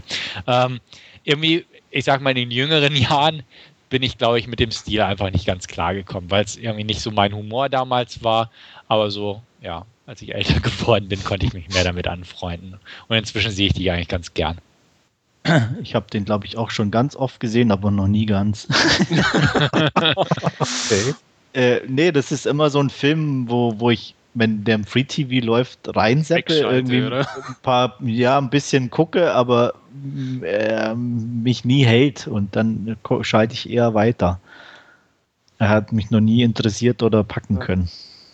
Also ich liebe den Film einfach. Der ist, äh, zählt bei mir zu, zu einem meiner Lieblingsfilmen und ich schaue mir den, glaube ich, auch jedes Jahr mal an. Irgendwie.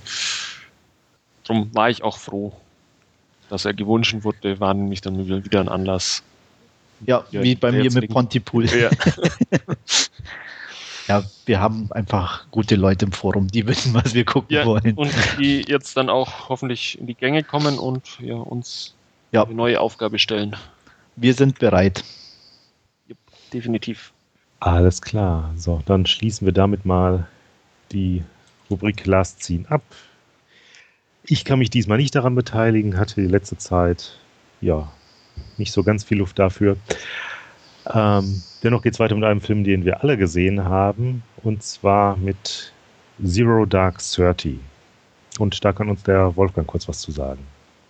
Ja, ähm, Zero Dark Thirty von Catherine Bigelow behandelt ja die Jagd ähm, der Vereinigten Staaten auf Osama bin Laden nach den Terroranschlägen vom 9. September und das Ganze zieht sich handlungstechnisch ja über knapp zehn Jahre. Es setzt ein kurz nach den Anschlägen vom, vom 11. September, ähm, wo eine junge CIA-Agentin, gespielt von Jessica Chastain, ähm, in die vom CIA in die Botschaft nach Pakistan versetzt äh, wird, wo sie von da an, beziehungsweise auch schon vorher, die, ja, den Aufenthaltsort von Osama bin Laden versucht herauszufinden, ähm, was ja mehr einem Puzzlespiel gleicht und auch natürlich auch mit dem, was man so in den Medien mitbekommen hat, alles ein bisschen begleitet wird, dass ähm,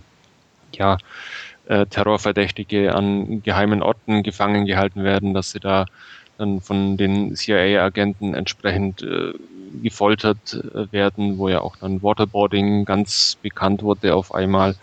Ähm, all das bekommt man im Film zu sehen und ja, über die Jahre ähm, setzte eben dieses Puzzle langsam zusammen und findet eben in Pakistan ja diesen vermeintlichen Aufenthaltsort von, von Osama bin Laden ähm, heraus und ja, das Ganze gipfelt dann in einer Nacht- und Nebelaktion, wo eben das auch aus den Medien bekannt gewordene, bekannt gewordene, bekannt gewordene ähm, SEAL Team 6 dann eben ähm, das Gebäude stürmt und in diesem Zug auch ähm, ja, Osama bin Laden findet und äh, tötet. Ja, so viel mal zum Inhalt mit dem bekannten Ausgang, der ja hoffentlich nicht gespoilert ist. ja. Okay, also ähm, ich habe mir den Film heute erst ansehen können und ähm, ja, zunächst mal unter den gegebenen Umständen war es schon erstaunlich, dass ich bei der Laufzeit nicht eingeschlafen bin. Ähm, ich hat mich also stets die ganze Zeit äh, bei der Stange halten können und ähm, ja, kurzer Ersteindruck jetzt ähm, hat mich gut unterhalten. Ich bin zwiegespalten. Ist mein Ersteindruck. Okay. Ich mochte ihn. Mein Ersteindruck. Ja, ich schließe mich Stefan an. Ich mochte ihn auch. Mein Ersteindruck. Gut, haben wir das ja schon mal geklärt. Wer mag denn mal ein bisschen genauer ins Detail gehen? Also ich weiß noch nicht, oder ich, ich habe für mich noch nicht klar, klar rausgefunden, woran es lag, dass er mich nicht ganz gepackt hat irgendwie. Es ist schwierig, weil ich meine, eigentlich ist er gut aufbereitet und für das, dass es eigentlich so viel, ich sage jetzt mal, theoretische Fakten einfach dargeboten sind, ist er optisch ziemlich gut umgesetzt, um das einem nahe zu bringen. Ich, ich mochte auch Jessica Chastain als, Dar als Darstellerin. Ich habe mich aber immer irgendwie trotzdem nie oder immer gefragt, wer, wer, wer die Frau ist oder so. Also ich, sie hatte für mich nie irgendwie ein klares Profil, weil sie eben sich nur nach dieser Jagd definiert hat. Ja gut, aber das war dann ja auch ziemlich klar, als die Sache dann für sie persönlich wurde. Ne? Also ich meine, da war das ja jetzt quasi so ihr Inhalt. Ja, aber sie hatte ja überhaupt sonst gar nichts. Deswegen meine ja. ich, also du hast kein Background, null. Hm. Nichts. Und, Weil ich glaube, ähm, das sind auch so diese, dieser Typ Mensch, wo, wo sich dann so, so ein Geheimdienst durchaus auch äh, raussucht, die sich dann einer Aufgabe voll und ganz verschreiben. Und das hat sie ja dann zehn Jahre ununterbrochen irgendwie getan, nichts anderes zu machen, als äh, ja, Osama bin Laden hinterher zu jagen. Also ich glaube schon, oder ich könnte mir vorstellen, dass das durchaus so, so ein Profil ist, äh, wo so ein ja, Geheimdienst drauf anspringt. Aber ich sag mal so, du hast zehn Jahre, also ich, klar ist es schwierig, also ich, ich, in so einen Film reinzupacken, wo du eh schon so viel hast, aber du hast ja außerhalb von, von dem Ding nichts von ihr. Null. Also, ähm, die hat ja nicht 24 Stunden am Tag diesen Typen gesucht. Also. Das finde ich jetzt aber irgendwie, also wir hatten Argo vor ein paar Ausgaben, da hat man dann bemängelt, dass man äh, da seinen persönlichen Hintergrund mit reinbringt. Und der, der, ist halt jetzt bei Zero Dark Thirty ist halt überhaupt kein persönlicher Hintergrund der Hauptfigur da. Äh, ja.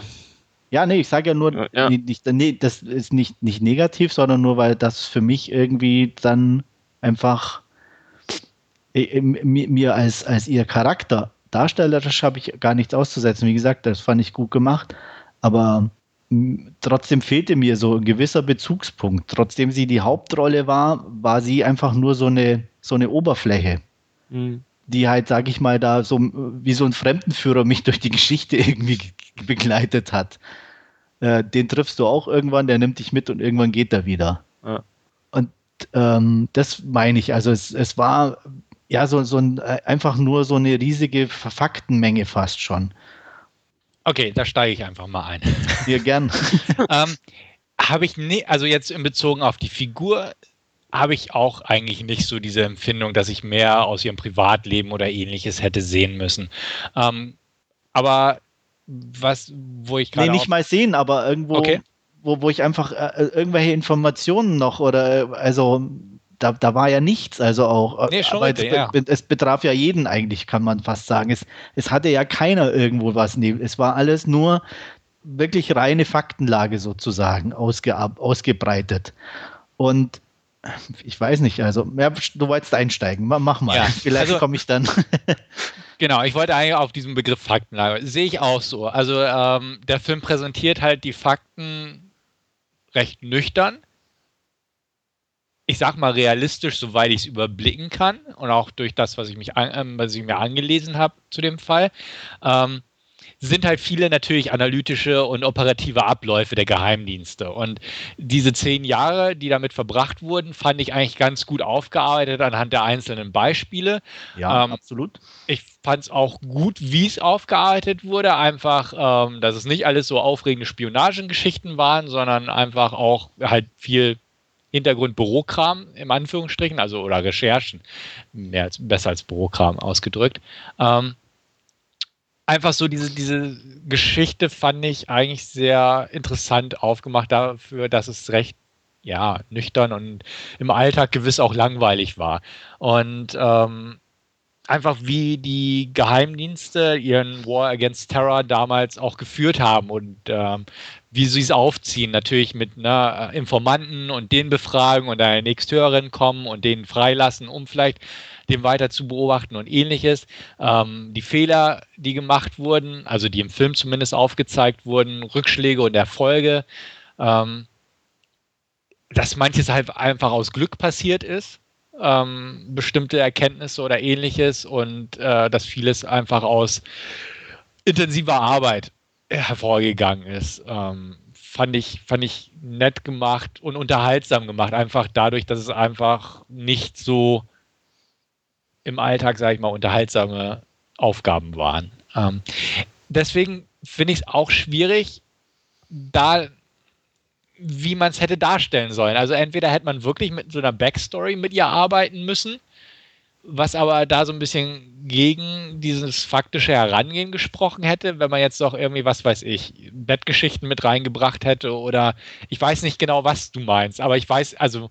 Nein, also einfach nur, ähm, was im Ansatz irgendwo mit dieser Kollegin, mit Jessica irgendwo war, als sie da beim Essen war. Ja. Zum Beispiel was aber auch nur wieder deswegen beim Essen war, weil das Attentat da stattgefunden hat. Ja.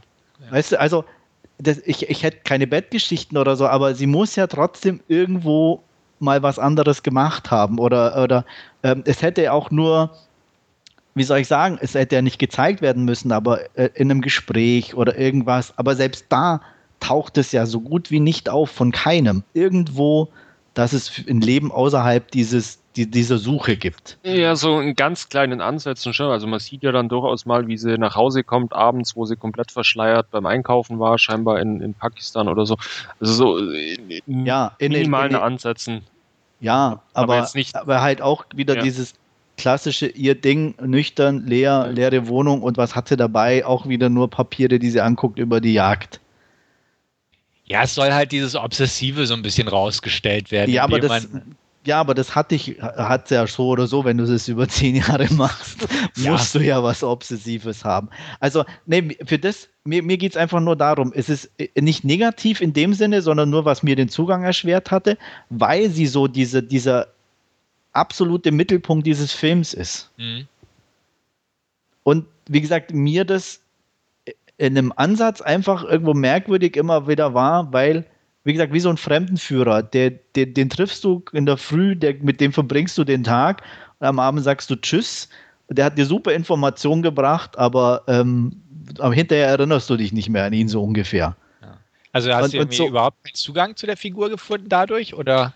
Ähm, nee, was ich auf der einen Seite auch nicht brauchte, weil es für mich in dem Sinn niemand, keine Person in dem Sinn war. Weil, wie gesagt, also es ist, sie hat mich durch den Film begleitet aber ich konnte weder irgendwie, dass ich äh, damit ihr mitgelitten hätte oder sonst was oder, oder ähnliches, äh, könnte könnt ich nicht sagen, weil ja, weil sie für mich niemand oder keine richtige Person eigentlich war. Also, um mal, mir, mir ging es anders. Also, okay. mir hat es mir hat's nicht gefehlt ähm, und ich, ja, äh, mitgefiebert wäre jetzt, wär jetzt übertrieben, aber äh, mich hat dann doch irgendwie diese, diese Entwicklung, die dann immer ein bisschen so an Kleinigkeiten rauskam, so die, die ersten 20, 25 Minuten sieht man ja fast nur äh, diese, diese Folterkammer, wo sie frisch ja. nach Pakistan kommt, ähm, wo sie dann auch teilweise ein bisschen äh, zusammenzuckt und ähm, ja irgendwann über, über die Jahre einfach dementsprechend auch abhattet und irgendwie, man sieht sie zwar nie selber dann zuschlagen oder so, aber dann bei, bei einem Verhör auch mal ihren Kollegen ja, anstoßen. ziemlich kalt dann nachher. Ja. Ja, also, aber, ja, okay, das, das, klar, das ist eine normale Abhärtung, aber macht sie ja auch sozusagen noch distanzierter in Anführungsstrichen. Ähm, ja, aber weil, sie, also ich sag mal so, einfach um, um, um, um den ganzen auch hier abzuschließen, dass wir nicht uns nur auf sie konzentrieren, obwohl sie so ein, so ein, aber sie nimmt halt sehr viel Raum ein, einfach in dem Film. Ähm, mir war das dann einfach zum Beispiel zum Schluss mit der Szene in dem Flugzeug, als der fragt, wohin. In dem Moment, zack, irgendwie so die Gefühlsduselei an und ähm, das, das ja, war so. Ah. Aber das, das ist doch dann, äh, passt ja, ich weiß, eins es, zu eins hat dann zu, zur Figur. Mehr, ne? es, es war dann alles weg, was, was ihr Leben ausgemacht hat. Es ist vorbei und sie wusste dann einfach nicht mehr, was jetzt in, in Zukunft ja, aber, passieren wird. Also, also ich sag mal so, vielleicht, ich weiß es nicht, ob so ist, dass es, oder weil was ich gelesen habe, ist, dass die Person ja aus mehreren Personen, so zu, dass es ja keine echte ja. Person ist. Dass vielleicht das mein Problem ist, dass sie eben niemand Bestimmtes ist, sondern so ein Konglomerat aus. Ist, genau. Shit. Kann sein, weiß ich nicht. Ja. Ich mochte das Ende. Also ich fand's gut. Also ähm, ich weiß, was du mit deinem Sem Wort sentimental meinst, aber ich fand auch wie Wolfsgang, es passte einfach. Einfach, da fällt's von ihr ab, da wird ihr klar, ähm, sie hat jetzt zehn Jahre dran gearbeitet und es ist vorbei. Und was jetzt so ungefähr? Und das fand ich einfach in dieser kleinen Schlusssequenz, die ja echt nicht lang rausgezögert wurde oder so, eigentlich recht schnell vorübergeht, fand ich eigentlich nett, ganz gut gemacht, weil einfach dieser Film genau darauf, wie du selbst sagst, es ist strikt auf sie gerichtet, sie steht immer im Fokus, bis auf vielleicht die Einsatzmission am Ende und ähm, dann fällt alles von ihr ab. A, sie hat ihr Ziel erreicht, aber B, was kommt als nächstes so ungefähr? Und das fand ich eigentlich ganz nett gemacht. Ja, aber auch das Sequenz. ist zum Beispiel was, was, was mir sich nicht erschließt, weil, kann ich auch ganz klar sagen, warum. Ähm, eigentlich sie jetzt an einem Punkt wäre, ja, wo sie bewiesen hat, wie gut sie ist. Sie hat äh, den Top-Mann äh, zur Strecke gebracht, aber es gibt eine komplette Liste noch mit hunderten anderen, die gesucht werden, wo sie genauso viel Energie in jeden anderen äh, reinsetzen kann. Und äh, so, sogar dann eigentlich ja noch mehr Unterstützung erfahren müsste aufgrund ihres Erfolges.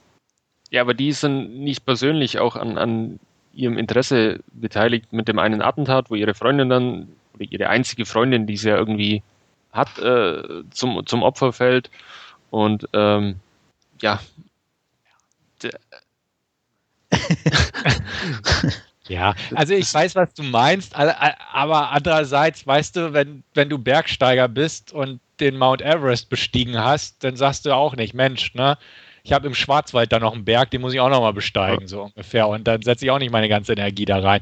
Also nee, aber es gibt kleinere Berge, die schwieriger zu besteigen sind. Ja, ja, ja, vielleicht. Oder du machst wie Messner dann ohne Sauerstoffflasche oder so. Das meine ich ja. Also, ne, also, es war, also das war für mich einfach irgendwie aufgrund der vorherigen Sachen einfach nicht so wie gesagt, es war nicht schlecht oder ich bin ja auch nicht enttäuscht von dem Film oder was, aber einfach was, wo, mit dem ich mich beschäftigt habe, wo ich mir gedacht habe, irgendwie so, so sehr ich die Leistung von, von Jessica Chastain als Schauspielerin gut fand, wie sie es dargestellt hat, aber so wenig Zugang fand ich dazu. Ja, ich denke jetzt aber, dass am Ende das jetzt nicht vielleicht nur so eine Perspektivlosigkeit gewesen, klar, jetzt im Zusammenhang mit dem, wohin soll es jetzt gehen. Ähm, aber einfach so, ne, das habe ich äh, jetzt erledigt und dass er dann jetzt halt erst diese anderen Gefühle zulässt. Weil vorher war das Ganze ja doch mehr so durch Wut getrieben, ne? Die ich so aber auch nicht wahrgenommen habe von ihr, muss ich sagen. Sondern halt wirklich eher dieses stoische, ich äh, suche jetzt nach und eigentlich eher diese, diese, alleine durch äh, was ich oder was sie ja hat, diese Hartnäckigkeit mit ja. den Tagen, die sie da immer hinschreibt. Ähm, also ich glaube, Wut ist vielleicht nicht das richtige Wort, sondern einfach eher die Hartnäckigkeit und, und auch ja. also aus ihrem persönlichen Empfinden raus, weil ihre Freundin eben da bei diesem. Ja, ja, aber es war jetzt schon kommt. halt so der, dieser ja. Akt der Rache mehr oder weniger, den sie da halt gesucht hat. Ne? Also es ist ihr dann schon ein, persönliches Anliegen, dann auch, ja, wie sie ihren absolut. Chef da in der Botschaft anschreit, weil sie endlich diese Ressourcen haben will, um, um da eine Spur weiter zu verfolgen. Also, ja. Ja. ähm, ähm, ja? Nein, mach. Nee, ähm, Okay, äh, ich, ich reg mal wieder einfach was an hier. Ähm, wie seht ihr die Einbindung am Anfang? Also er beginnt ja mit 9-11, logischerweise irgendwo, mhm. zeigt nichts. Ähm, diese Thematik bringt ja bestimmte Gefühle mit sich. Ist das irgendwie durch den Ansatz des Films bei euch irgendwie wenig der Fall gewesen, sondern man hat das so ein bisschen ausblenden können? Oder durch dieses Analytische zum Beispiel, einfach dieses Nüchterne auf dieses Prozedere behaftete, oder ähm, äh, wurden da doch irgendwelche Empfindungen oder also so durch ich glaube es war ausgelöst war geschickt gelöst mit der Tatsache dass man nur diese Notrufe quasi ähm, eingeblendet hat und eingespielt hat aber die Bilder nicht dazu gezeigt hat hm. ähm, was dann zwar eine gewisse Grundstimmung setzt für den ganzen Film und auch für, für das, was dann passiert. Ich habe es vorhin schon gesagt, die ersten 20, 25 Minuten sind fast nichts anderes als diese Folter von diesem ähm, Gefangenen oder Terrorverdächtigen. Und ich glaube, wenn du die Bilder noch dazu hättest und das ganze Leid, äh, dann würdest du, glaube ich, viel, viel eher noch drauf anspringen und ja, prügelst es doch aus ihm raus und so ist es dann doch eher äh, von der Darstellung her neutral gehalten. Also, wo du dann letztendlich selber dir ein Bild davon machen musst, ob es jetzt positiv oder negativ ist und nicht der Film es dir irgendwie äh, äh, vorgibt, ja, die haben uns da in, in unserem innersten Zentrum angegriffen und jetzt tun wir alles, um, um äh, da quasi Vergeltung zu üben. Also ich glaube, das war relativ geschickt gemacht mit den, den Toneinspielungen, aber nicht äh, das komplette Ausmaß jetzt doch mal äh, auszuwalzen irgendwo. Ja, ich denke, das war insofern äh, unnötig, weil äh, klar, wir verbinden ja alle was mit 9-11 und sicher haben wir alle Bilder im Kopf, was dann damals hier durch die ja. Medien ging und ähm, ja, war das ja. eine gute Möglichkeit, das so zu machen, klar. Mhm. Ja, war auf jeden Fall ein guter Einstieg. Mhm. Ähm, ich meine, ich, ich, auch wenn ich mich in manche Nesseln immer gerne setze, ähm, es ist einfach eigentlich schon wieder scheiß lang her. Ähm, so, so schlimm es sich anhört, aber man lebt irgendwie schon irgendwo damit. Deswegen konnte ich jetzt nicht sagen, dass, also klar erinnert man sich daran, aber dass ich jetzt da irgendwelche tiefen Empfindungen in dem Moment über diese Nachrichten hatte, dafür, wie gesagt, war es auch auf einem anderen Kontinent und alles, was du zwar ja, halt immer irgendwo das Problem ist, wenn was nicht bei dir in der Nachbarschaft mhm. passiert. Ähm, dass du das wahrnimmst, du findest es schrecklich, du, du, du hast auch ähm, Empfindungen für die Leute, denen da was passiert ist und hoffst halt auch nur, dass dir das nie passiert, aber es ist halt trotzdem immer mit einer gewissen Distanz. Äh, und dann gerade so nach einer langen Zeit auch. Deswegen, wie gesagt, ähm, guter Einstieg, aber es hat jetzt bei mir nichts irgendwo äh, ganz massiv irgendwie wieder hervorgeholt oder so. Nee, nee, äh, da stimme ich dir jetzt zu. Also, was ich jetzt gerade auch meinte, war halt nur, äh, die Bilder waren insofern unnötig, weil man die Bilder jetzt äh, irgendwie noch wieder abrufen kann bei sich. Ja, ja. Die, die Emotion, die meinte ich damit jetzt gar nicht. Also das ist jetzt auch nicht, dass mich das. Nee, es war jetzt auch nicht speziell hm. auf deins, sondern nur allgemein auf, auf Stefans okay. ähm, ähm, Frage nach dem Einstieg. Ähm, was mich halt noch ein bisschen gestört hat, auch weil es jetzt gerade aufkam, war definitiv die Länge der Folterung. Ich meine, ähm, darüber ist sowieso jeder anderer Meinung. Ich bin da auch eher äh, derjenige, der sagt, ähm, ich bin nicht so für Auge um Auge, Zahn um Zahn, aber ähm, ich hatte das Gefühl, ein bisschen kürzer hätte es auch sein können. Ja, hätte vermutlich auch nicht geschadet. Ähm. Weil das war mir schon wieder auch mit, ähm, mit der Hose runter und so, ja. auch wenn es tatsächlich stattfindet äh, oder stattgefunden hat. Ich weiß nicht, ob es notwendig war. Aber es drückt das Ganze natürlich dann auch auf eine unangenehme Länge, wo man sich dann vielleicht eher Gedanken darüber macht, wie man es dann irgendwie ja in paar Minuten oder zwei, drei Minuten abgehandelt ja, das, ist, das Ganze. Also es ist dann durchaus vielleicht auch einfach die Methode gewesen, um dann dem Zuschauer nochmal doch vor Augen zu führen, wie es denn letztendlich oder was denn ein kleiner Teil von, von dieser Suche eben auch war. Ich glaube auch, dass das die Ambition war, einfach das einen Tick länger als notwendig zu machen, damit es nicht als einfach eine Unterhaltungsszene in Anführungsstrichen geht. Also wie in, was weiß ich, in irgendeinem Actionfilm oder so, wo auch eine Folterszene vorkommt. Natürlich jetzt hier im anderen Kontext gesetzt, aber dass man es halt wirklich ähm, einfach ein bisschen ziehen lässt, die Szene. Einfach sie laufen lässt und ähm, bis es für manche einfach unangenehm wird, da weiter zuzugucken. Okay, das könnte natürlich sein. So hatte ich das Gefühl jedenfalls. Ja.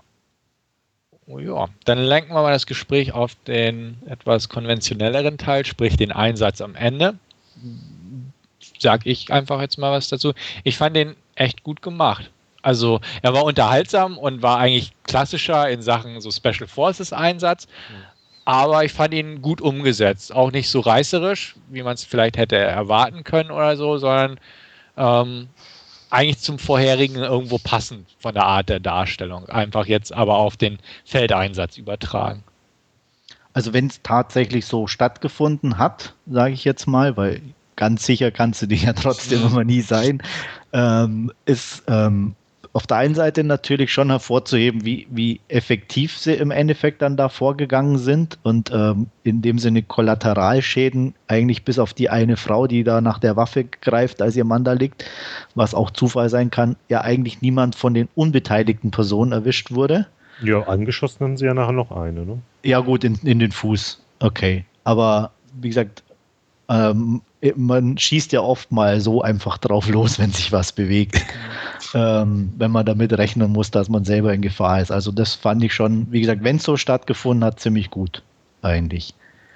Optisch auch natürlich schon sehr spannend umgesetzt, aber passend auch zum Kontext dann doch eher, wie Stefan sagte, einfach so Special Forces mäßig.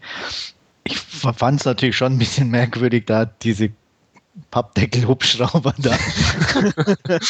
auch wenn die leise sind, ähm, da irgendwie reinzufliegen und das eine Teil stürzt dann gleich ab, aber gut. ja, also das ist ja wohl so passiert. Wir ja. haben ja einen verloren. Also, wie gesagt, ich hatte eine sehr interessante Doku auch schon im Vorfeld gesehen. Jetzt war auch nicht so eine, also ich hatte so ein paar Dokus gesehen, aber eine, die läuft ab und an wieder, lief letztens erst ähm, irgendwie auf N24 oder auf Phoenix läuft die, die heißt auch, glaube ich, Operation Geronimo oder so. Ähm, die kam vor dem Film raus, deutlich vor dem Film. Und da war das eigentlich auch genauso erklärt wie im Film. Vielleicht haben die mit denselben Quellen gearbeitet oder ähnliches. Und da wurde das eigentlich auch so wie es dann hier gezeigt wurde, erklärt. Also auch mit den Kollateralschäden sozusagen äh, oder den wenigen, die es da gab, auch mit äh, der Art des Angriffs und dass sie den einen Hubschrauber verloren haben, wie das da in der Nachbarschaft aufgenommen wurde, das Ganze und solche Geschichten. Das war eigentlich schon ganz interessant gemacht. Ich mochte den Film. Also wie gesagt, ich bin auf deine Wertung gespannt, Andreas, einfach weil du gesagt hast, dass du so ein bisschen zwiegespalten warst grundsätzlich. Aber ich fand, also ich fand ihn gut. Ich fand ihn wirklich spannend auf eine Art. Ähm, auch wenn man den Ausgang bereits kennt.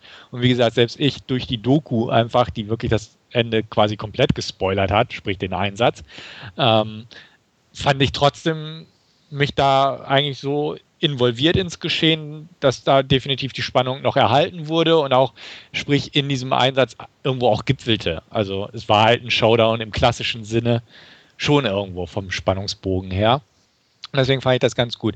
Grundsätzlich, die Geschichte interessiert mich sowieso, auch wegen ja, meinem grundsätzlichen Interesse für, für USA und was da passiert ist in den letzten Jahren. Ähm, und dementsprechend hat der Film einfach irgendwo bei mir, ich will nicht sagen Nerv getroffen, aber ich fand ihn einfach gut für das, was er ist. Ich bin mal gespannt. Ich werde mir jetzt demnächst irgendwann mal diesen anderen, diesen Operation Geronimo oder wie er heißt, ähm, quasi die B-Movie-Variante des Ganzen angucken. Mal gucken, wie der den so aufgearbeitet hat, aber ich glaube, der ist mehr so Action-lastiger oder irgendwie sowas auch. Bin ich mal gespannt drauf, weil der im Prinzip die äh, gleiche Geschichte erzählt, nur halt mit den Soldaten mehr oder weniger im Fokus. Ähm, fand ich auch lustig bei den Soldaten, wo, wo ich gerade drauf komme, einfach so ein paar bekannte Gesichter zu entdecken. Da Scott ja. Atkins in der einen Rolle, kurz auf der Basis. Chris Pratt kaum wiedererkannt. Ja. Joel Edgerton. Edgerton, genau, der ist ja eigentlich immer gut irgendwo, aber auch so. Wenn mich also, nicht alles täuscht, wenn ich es richtig gelesen habe, weil aufgefallen ist es mir auch nicht, war irgendwie entweder sein Bruder oder irgendwie äh, ist da auf jeden Fall auch einer noch mit dabei gewesen. Okay. Da gibt es nämlich noch irgendwie Nash Edgerton oder so ähnlich. Genau, das, der ist hauptsächlich ja als Regisseur in Australien bekannt. Okay. Den mag ich eigentlich ganz gern. Der muss da auch dabei so. gewesen sein. Das wusste ich zum Beispiel jetzt nicht. Okay weil die öfters mal irgendwas zusammen machen, die beiden. Okay, aber es sind schon Brüder, oder? Das sind Brüder, genau. Okay. Ja. Die gehören da zu so einem Filmkollektiv in Australien. Ah ja. Ja. Wo man bei mir sagen muss, überhaupt die Besetzung sehr solide. Jetzt nicht die großen A-Listen-Stars, aber Mark Strong, ähm, ja, mit Toupet oder irgendwie wie es aussah. Ja, das, ja, ich sag mal, das war noch eher, naja, bisschen merkwürdig. Und ja. Rip, James Gandolfini. Ja, ne? ja. Eine Aber, seiner letzten Rollen, ne? oder? Ja, ja. Also eine seiner letzten. Eine, ja, ja. Ja, bisschen, bisschen zu karikaturesk die Rolle meiner Meinung nach. Ja, auch, auch, von, von, auch von, von, von Strong irgendwie. Ich weiß nicht. Also es war schon teilweise ein bisschen überdreht. Ja, also gerade bei Gandolfini ist es bei mir äh, einfach sehr stark aufgefallen, dass es überdreht. Strong, ja, aber Gandolfini einfach so, ne, als der Chef da, die Art, wie er da an den Tag mhm. gelegt hat und wie er da auch mit seinen Mitarbeitern gesprochen hat. Also, das fand ich so leicht Richtung Grenze zur Parodie fast. Also nicht unbedingt groß negativ, aber es fiel irgendwie auf. Während der restliche Film so versucht hat, irgendwie das Ganze recht nüchtern zu präsentieren, stach das meiner Meinung nach zumindest ein bisschen raus. Ich fand ja auch die ähm, Sequenz noch stark äh, auf, auf dem Markt, wo sie da äh, im, im Kreis fahren und versuchen, diese dem, den, den Typ mit dem Handy, genau. Zuordnen, genau. Ich fand das ja. irgendwie schön umgesetzt, wie sie da in diesem engen Kombi alle drin sitzen und, und da ja ihre Kreise drehen. Ähm. Mhm. So, Butter bei den Fische, wie es schon schön heißt. Wertungen. Wolfgang. Ähm, ich habe ihn zum zweiten Mal gesehen mittlerweile. Ich habe die US Blu-ray seit, seit März schon hier und ich habe mir sie jetzt nochmal angeschaut. Und ich ähm, hatte beim ersten Mal schauen, also er ist ja dann gerade mit den vielen Fakten, die er präsentiert, wenn man mal kurz unaufmerksam ist oder so, ist man auch schnell verloren in dem Film.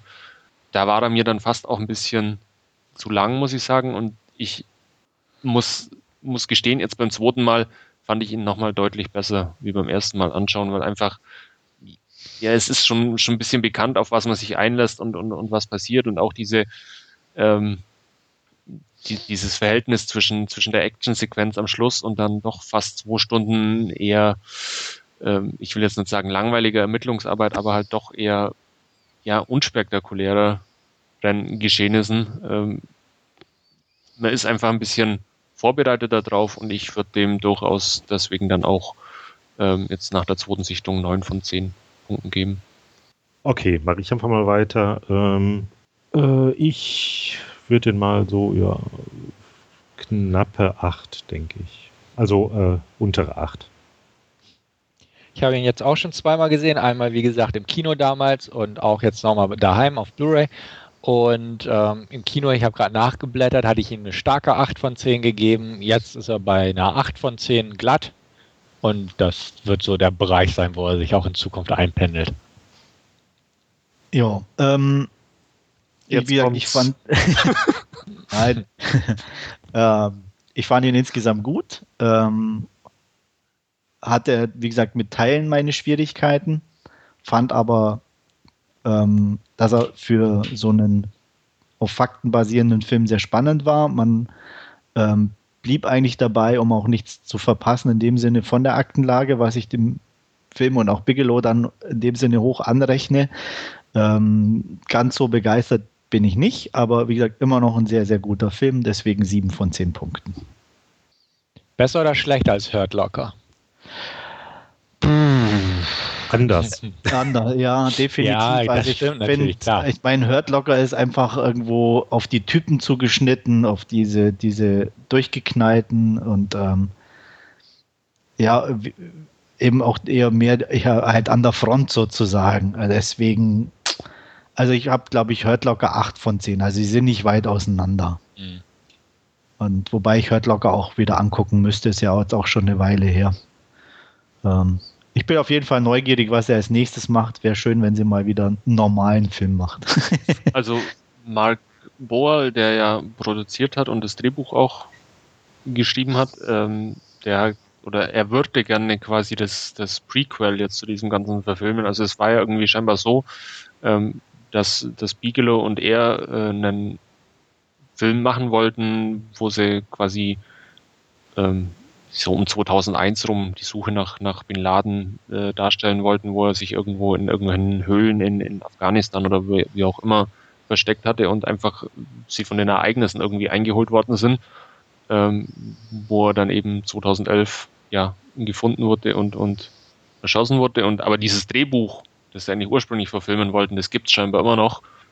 Und das wollte er zumindest mal noch gerne verfilmt haben. Ob sie da jetzt auch mitzieht, keine Ahnung. Ja, wobei, was will man da noch großartig erzählen? Ja, ich glaube auch, das wird schwierig werden, da was Vernünftiges nochmal rauszuhauen. Ja. Weil eigentlich ist jetzt, ich sag mal, von, von ihr oder von ihm in dem Sinn alles erzählt oder man weiß alles, ne? Ja. Also ich glaube auch, dass es schwierig ist, da jetzt ja. gerade auch nochmal in, in der Güte einen Film hinzulegen. Also, weiß nicht, ob das auch wirklich auch selbst, mein gut, die haben das auch spannend umgesetzt, aber nur so eine so eine Höhlenforschungsaktion irgendwo in Afghanistan auf Dauer, hm, auch ohne Ergebnis in dem Sinne, ne, ja. weil ähm, das ja. heißt, du müsstest ja einen Film machen, der dann eigentlich dem Film selber zu keinem Ergebnis führt, sondern du weißt dann irgendwie auf den nächsten, dann guckt euch mal Zero Dark Thirty an, dann könnt ihr gucken, wie es dann zu Ende ging oder so. Vielleicht wird das dann mit persönlichen Geschichten verknüpft. Ja. Kann sein. Da geht es dann gar nicht um Afghanistan selber, sondern nur um die Typen selber. Aber ich stelle es mir schwierig vor, auch, muss ich sagen. Ich stelle es mir auch schwierig vor. Vielleicht, was weiß ich, als Miniserie oder so wird es auch mehr bringen wenn man so ein bisschen mehr mit Hintergründen arbeiten könnte und vielleicht ein paar Schauplätze oder parallele Sachen. Mhm. Irgendwie so ein HBO 7-Folger oder sowas, da könnte man was draus machen. Aber auch da, wie Andreas schon sagte, man, man kennt das davor, man kennt das danach. Ähm, so, eine, so eine Zeitaufnahme ist immer so ein bisschen schwierig, zumal das Thema halt auch da nicht so viel hergibt. Also äh, war bestimmt spannend und man kann da bestimmt ein paar nette Situationen raushauen, aber ja, äh, wie, wie erwähnt, so ein bisschen Höhlengesuche und sowieso nicht Gefinde, ist immer schwierig, ja. da was Spannendes draus zu machen. Ja. Okay, äh, damit sind wir dann jetzt auch am Ende unseres heutigen Podcasts angelangt. Ähm, Filmwünsche natürlich nach wie vor im Forum gern gesehen, genauso wie Kritik und Anregungen. Das natürlich auch möglich via E-Mail an podcast.dvdna.com. Ähm, ja, ich hoffe, ihr hattet Spaß beim Hören. Ähm, wir bei der Aufnahme sowieso. Und würden uns einfach freuen, wenn ihr natürlich auch beim nächsten Mal wieder auf den Button klickt. Äh, ja, dann bis zum nächsten Mal. Bis zur Nummer 94. Ciao, ciao. Bis dann. Ciao. Ja, vielen Dank fürs Zuhören und bis zum nächsten Mal. Ciao. Ja, tschüss und auf Wiedersehen.